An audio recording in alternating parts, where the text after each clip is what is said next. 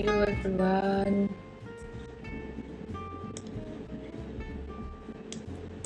Hari ini pasti lagi pada seneng nih, hijau semuanya. Ya lanjut breakout lagi. Bagaimana perasaanmu hari ini teman-teman semuanya? Pasti lagi happy di semuanya nih.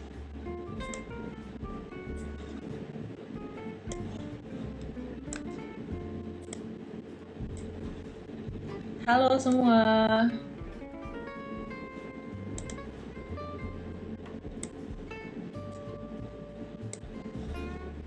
Apa kabarnya? Gimana hari ini teman-teman? What do you feel? What do you think? Portfoliomu gimana? Happy ya? Cuan dari saham apa aja? Atau jangan-jangan masih ada yang rugi nih di tengah market yang lagi menghijau gini? Ada nggak yang masih rugi? Halo Grace.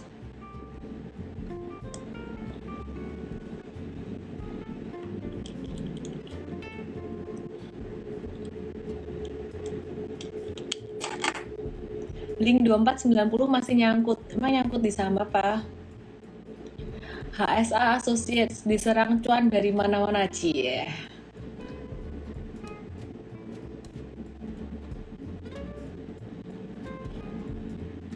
Lumayan cuan dari Serafinoto Sumanwet. Ada HMSP, Pol mantap, pindah ke LQ45, Bank Digital gimana? Evas Malau ada yang rugi ada yang untung rugi di saham gocap makanya jangan trading saham gocap kapokmu kapan ada Antam sama Mika yang lain masih nyangkut di konstruksi bagaimana besok BBYB nyangkut ada di DMX uh, Agro nyangkut Friend nyangkut. Kok masih nyangkut semua sih? Cuan dari ada robos apalagi tuh? Nyangkut dalam di harum. Harum kan habis naik. Kok nyangkut? Oh pasti beli di pucuk ya pasti beli di pucuk ya. Ya kalau kita justru malah mau beli lagi nih. Mau beli nunggu dia koreksi normal. Yang nyangkut harum di pucuk tenang aja. Palingan dia turunnya sampai ke 7800 bisa sampai ke area support itu. And that's normal still normal sampai ke level itu. Um, justru malah kita mau masuk lagi. Gitu. Oke. okay. Ya, sebelum aku mulai teman-teman yang mau belajar kripto, uh, kita sekarang ada kelas rutinnya setiap hari Rabu setengah tujuh dan juga hari Minggu jam 4 sore. Uh, hari Rabu nanti jam setengah tujuh bareng dengan peluang gitu. Jadi teman-teman besok hari Rabu bisa langsung uh, join ya dan ini khusus untuk user VIP M Trade gitu. Ya, jadi teman-teman yang belum jadi user VIP langsung aja daftar dengan cara klik link di bio okay, terus aku mau aku mau bahas dari sentimen global dulu deh teman-teman. Sebelum aku bahas teknikal teknikalnya yang banyak banget ya uh, saham yang pastinya aku akan bahas malam hari ini. Meskipun aku belum makan karena tadi nunggu gojek nasi padang lama. Siapa di sini yang suka nasi padang? Oke, okay, aku mau update dari dari sentimen global dulu. Nah, ini di US ini ada info tentang rantai pasokan uh, supply chain di Amerika tuh yang agak-agak tersendat karena apa? Karena masih ada COVID-19 di beberapa negara. Sedangkan di Amerika sendiri perekonomiannya tuh udah mulai recover sehingga mereka membutuhkan uh, barang-barang itu kebutuhan di tengah pandemi dan itu terhambat. Terhambatnya tuh di pengirim pengirimannya di logistik gitu. Nah, uh, kalau Morgan Stanley bilang ya, uh, Morgan Stanley bilang ini bakalan uh, biaya ekspedisi bakalan naik 10 kali lipat dibandingkan dengan tahun lalu karena ekspedisinya atau pengirimannya ini agak-agak tertunda gitu. Jadi akan ada risiko material uh, untuk ekspektasi pendapatan pada beberapa perusahaan. Jadi di US ada ada masih ada sedikit problem akibat COVID-19 ya. Cuman kayaknya nggak akan terlalu signifikan banget. Terus dari komoditas nih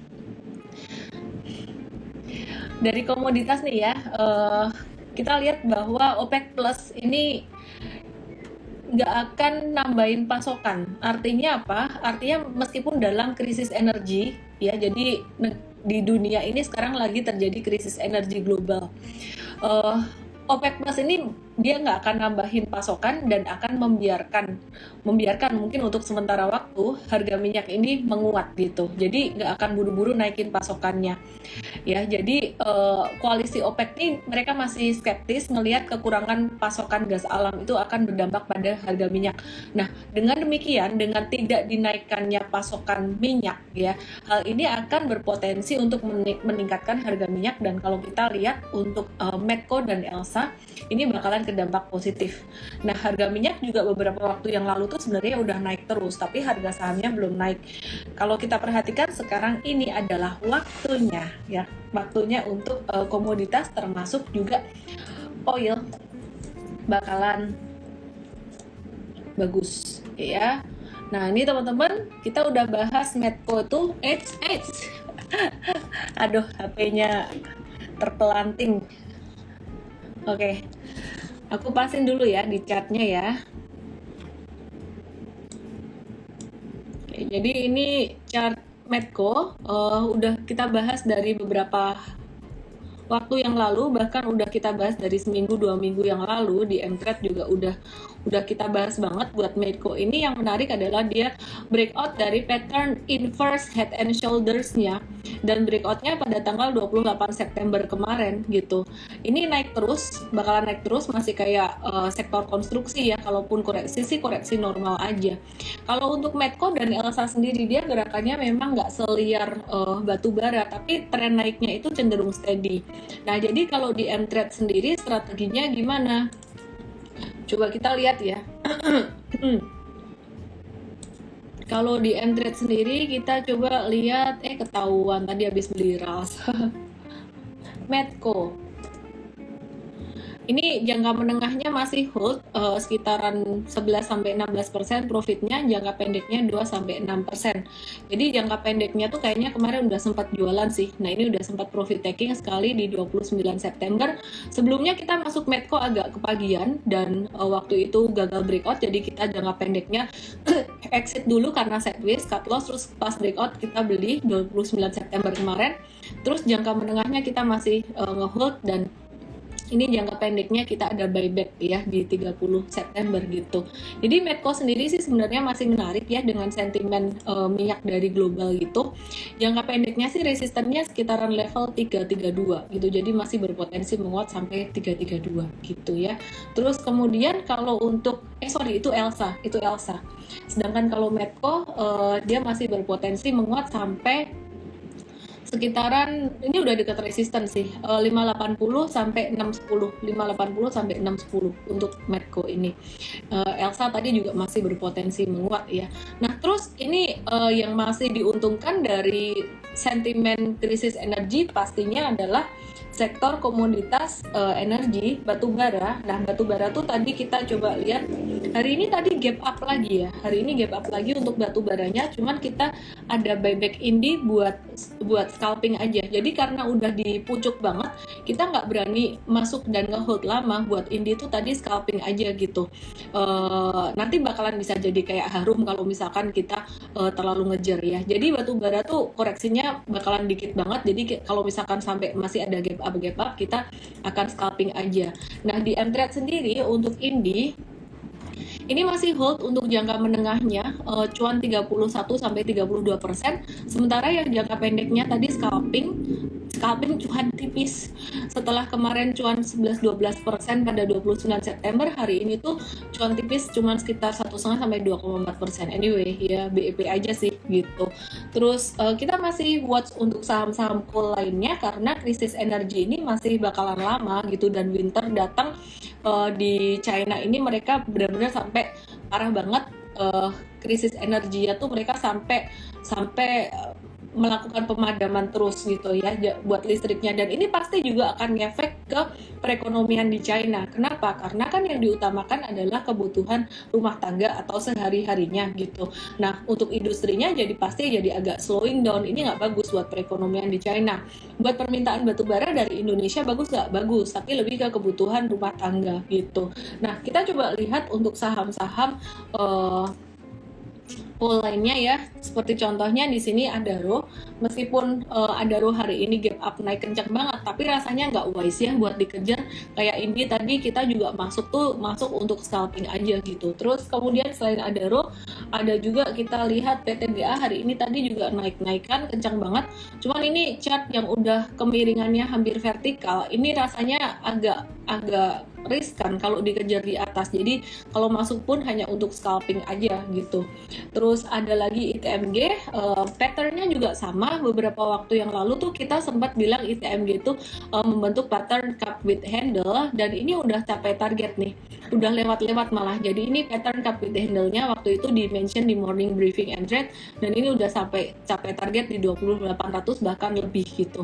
Ya, jadi kalau ada uh, kenaikan harga coal atau permintaan coal dari China naik, itu bakalan ITMG itu yang paling paling relate banget dibandingin PTBA, dibandingin dengan Adaro itu bakalan naik paling tinggi. Kenapa?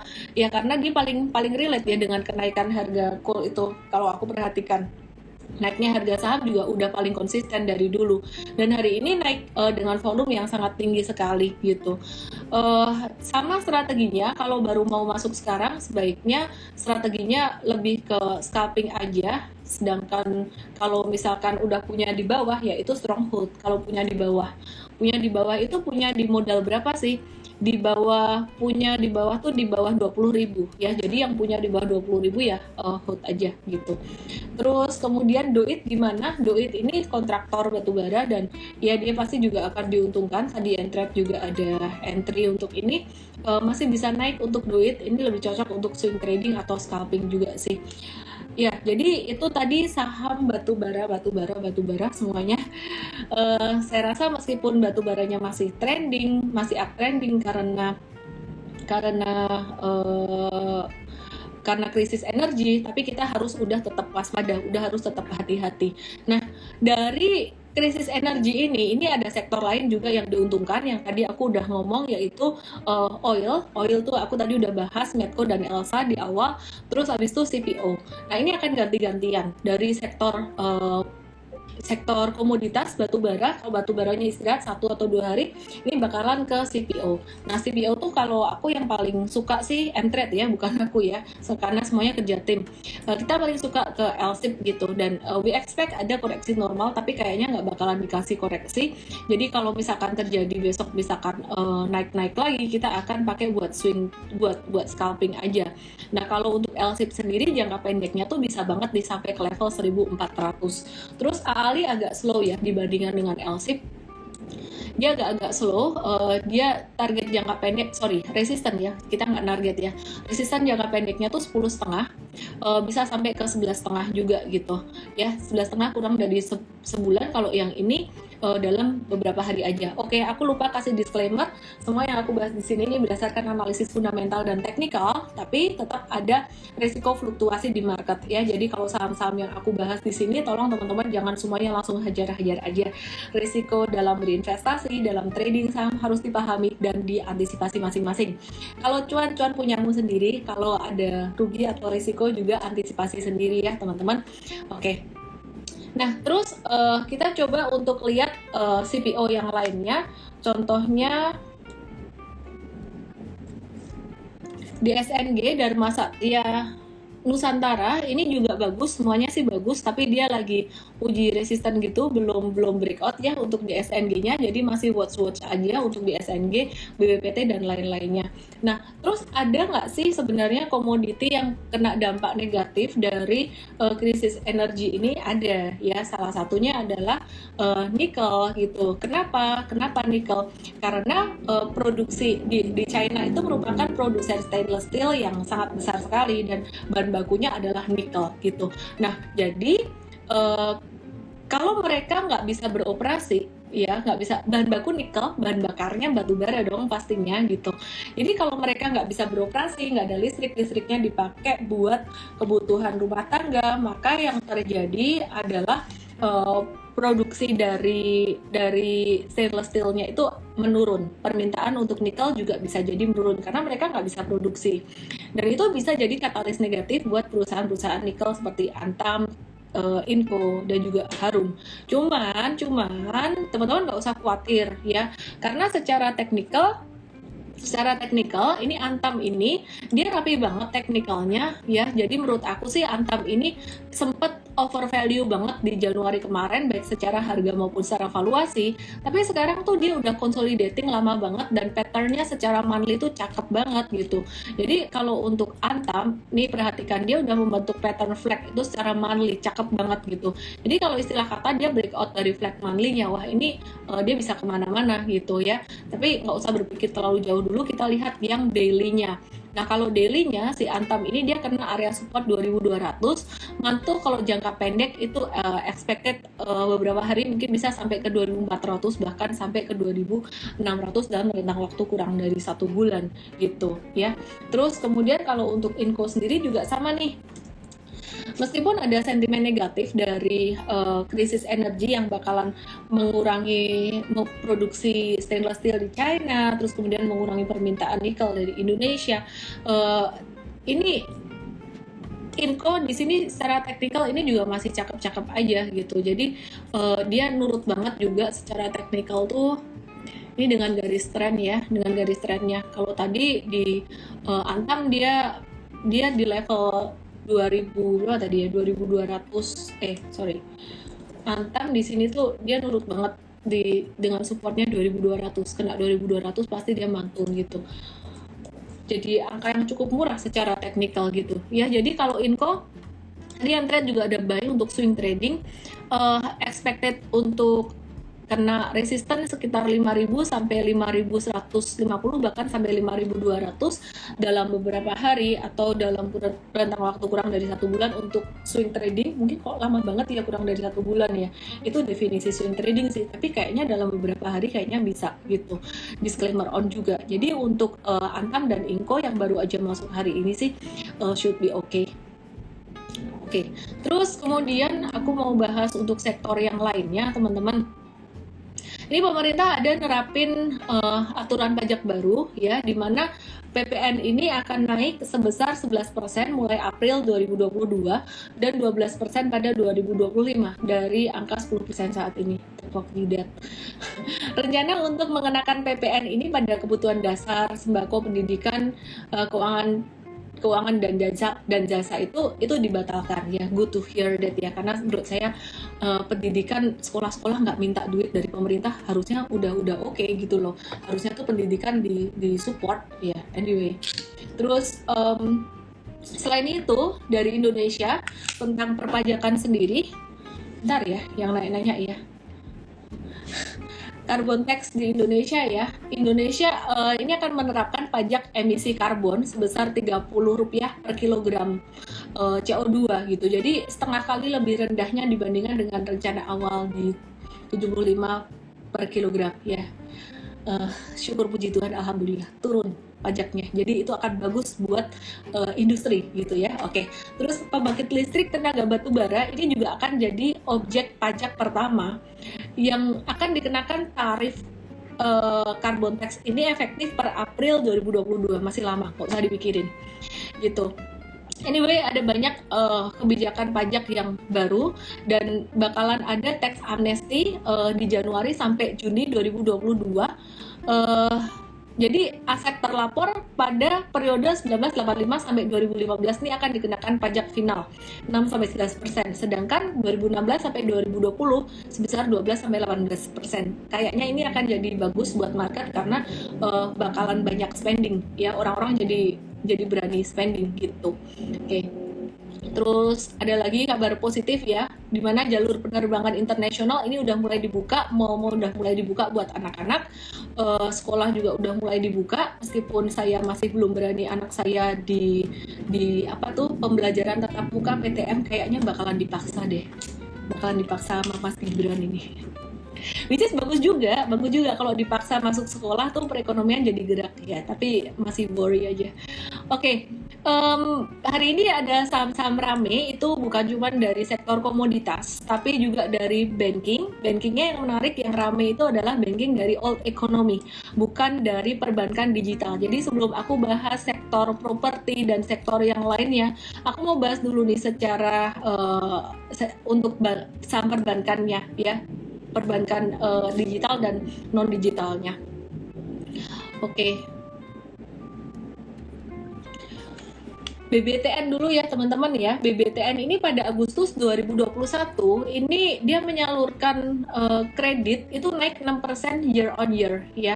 Jadi itu bagus banget kalau dibandingin dengan Juli kemarin itu naik 5,59% ya. Jadi di Agustus naik 6 naik 6,2 persen kalau di Juli itu naik 5,9 5,59 persen. Nah BBTN sendiri teman-teman ini secara chartnya ini juga jadi pilihan M trade last week, which is hari ini hari Senin, ini tinggal naik aja. Coba dilihat di sini.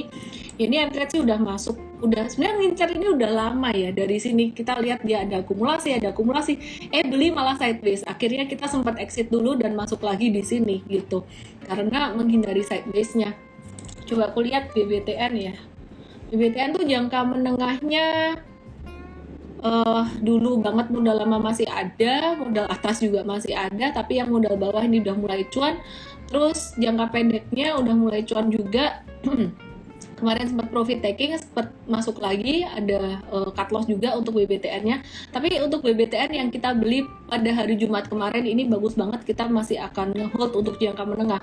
Jangka pendeknya kemungkinan akan profit taking dalam beberapa hari lagi. Resistennya sekitar 1625 sampai 1650 uh, jualan nggak harus selalu kena resisten baru jualan gitu. Terus yang menarik juga bukan cuma dari BBTN terus dari BBCA kalau BCA kita lebih ke arah investment jadi nggak uh, kayaknya kalau buat trading nggak terlalu gede fluktuasinya ya. BCA ini kemarin habis turun terus naik lagi which is kalau sebenarnya turun itu kesempatan bagus buat masuk. M-Trade ada saranin untuk masuk BCA di level 30 sampai 31 waktu itu dan sekarang masih ngehold. Uh, penyaluran kreditnya dia itu juga naik ya. Sekarang di angka 587,15 triliun rupiah gitu Terus selain itu kita juga nge-watch untuk saham BJBR. BJBR ini juga cakep banget breakoutnya. Aku nggak apal tradingan M-Trade. Mari kita lihat BJBR. Ya BJBR ada jualan tadi untuk jangka pendeknya, tapi jangka menengahnya kita masih nge-hold buat BJBR-nya. Ini masih bagus sih. Palingan nanti kalau koreksi koreksi normal aja koreksi normal buat kita entry lagi buat yang jangka pendek gitu. Terus kemudian uh, eh, BJTM BJTM ini juga cakep, tapi patternnya masih lebih cakep BJBR ya, karena ini di sini banyak ekor gitu. Ini menunjukkan dia punya uh, volatility lumayan gitu. Ya, jadi kalau saham-saham uh, perbankan digital gimana kabarnya? Sebenarnya kita ada ngelirik si Arto dan Agro gitu ya kita kadang lirik Arto dan Agro. Arto dan Agro ini kemarin aku tarikin garis kayak gini. Ternyata hari ini breakdown. Cuman dia masih ketahan satu support MA uh, serat ya ini emang 100 lumayan kuat gitu. Jadi kita masih wait and see dulu lah teman-teman ya. Kita masih wait and see dulu kalau dia mantul ini justru malah akan bagus. Uh, tapi kalau turun dari EMA 100 sih kita bye bye sih uh, untuk art, art artonya tadi. Terus untuk agro sendiri kita tarikin garis kayak gini dia sempat breakdown masih ada satu support yang lumayan kuat di agro di sini ya. Kalau breaking down dari ini ya bye bye kalau naik di atas itu ya aduh udah kebayang nasi padang tadi gojeknya lama sih ya oke Eh bicara tentang Gojek, Gojek Tokopedia bakalan IPO besok Januari 2022. Jadi dekat-dekat Januari kayaknya saham uh, teknologi bakalan bisa hype lagi. Sementara ini masih uh, saham komoditi dulu gitu. Oke. Okay.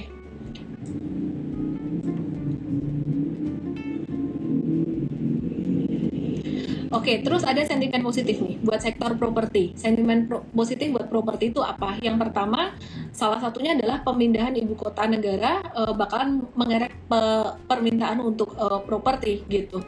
Jadi ada dampak signifikan untuk jangka panjang gitu. Jadi targetnya akan ada sekitar 400.000 PNS yang bakalan pindah ke ibu kota baru sampai 2030. Nah, eh, penduduk ibu kota baru di Kalimantan Tengah tuh ditargetkan eh, sebanyak 2,75 juta orang pada 2045 gitu. Nah, beberapa emiten properti yang punya lahan di sekitar ibu kota baru ini di antaranya adalah CTRA dan BSDE. CTRA tuh dia punya lahan sekitar uh, Penajam Pasir Utara dan Kutai Kartanegara. Terus kemudian BSDE ini dia juga punya 500 hektar lahan di Kalimantan Timur gitu. Terus kemudian penjualan properti tahun ini tuh juga udah mulai recover uh, terlepas dari sentimen pemindahan ibu kota negara ini ya. Jadi uh, penjualan properti tahun ini tuh udah mulai recover ditandai dengan market sales emiten properti itu juga membaik. Jadi per Agustus 2021 kemarin itu Cetra udah mencapai 67,8% dari targetnya dan Sumarekon juga udah mencapai 80% dari target gitu. Terus semester 1 2021 ini jadi semester 1 tuh Juni uh, BSDE itu udah capai 65% target, APLN keren banget udah capai 90% target. Makanya tadi Andret ada masuk APLN juga gitu uh, sebenarnya Asri juga cakep Asri juga cakep menarik secara teknikal tadi juga naik gitu. Tapi tadi kita uh, beli APLN itu karena APLN belum naik gitu dan dari data Bank Indonesia, pertumbuhan KPR dan KPA per Agustus 2021 ini tumbuh 7,8 persen lebih tinggi dari Juli 2021 uh, di 7,4 persen secara YOY atau year over year dibandingin dengan tahun sebelumnya gitu. Jadi pertumbuhan KPR dan KPA ini memang uh, naik terus sejak akhir 2020 sampai saat ini. Nah sekarang aku mau review secara teknikalnya nih. Sebelum aku review secara teknikalnya, aku mau absenin dulu teman-teman semuanya di sini siapa yang punya saham properti. Coba lihat.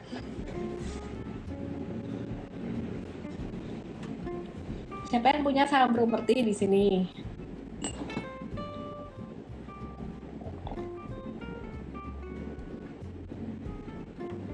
Kalau nggak dapat APLN udah naik terus dari maksimal belinya ya udah nggak usah dikejar. Selalu ada pilihan baru setiap hari. Punya saham apa teman-teman di properti? Oke, aku mau kasih lihat ya. Ini BSDE. BSDE itu cuak kepake banget.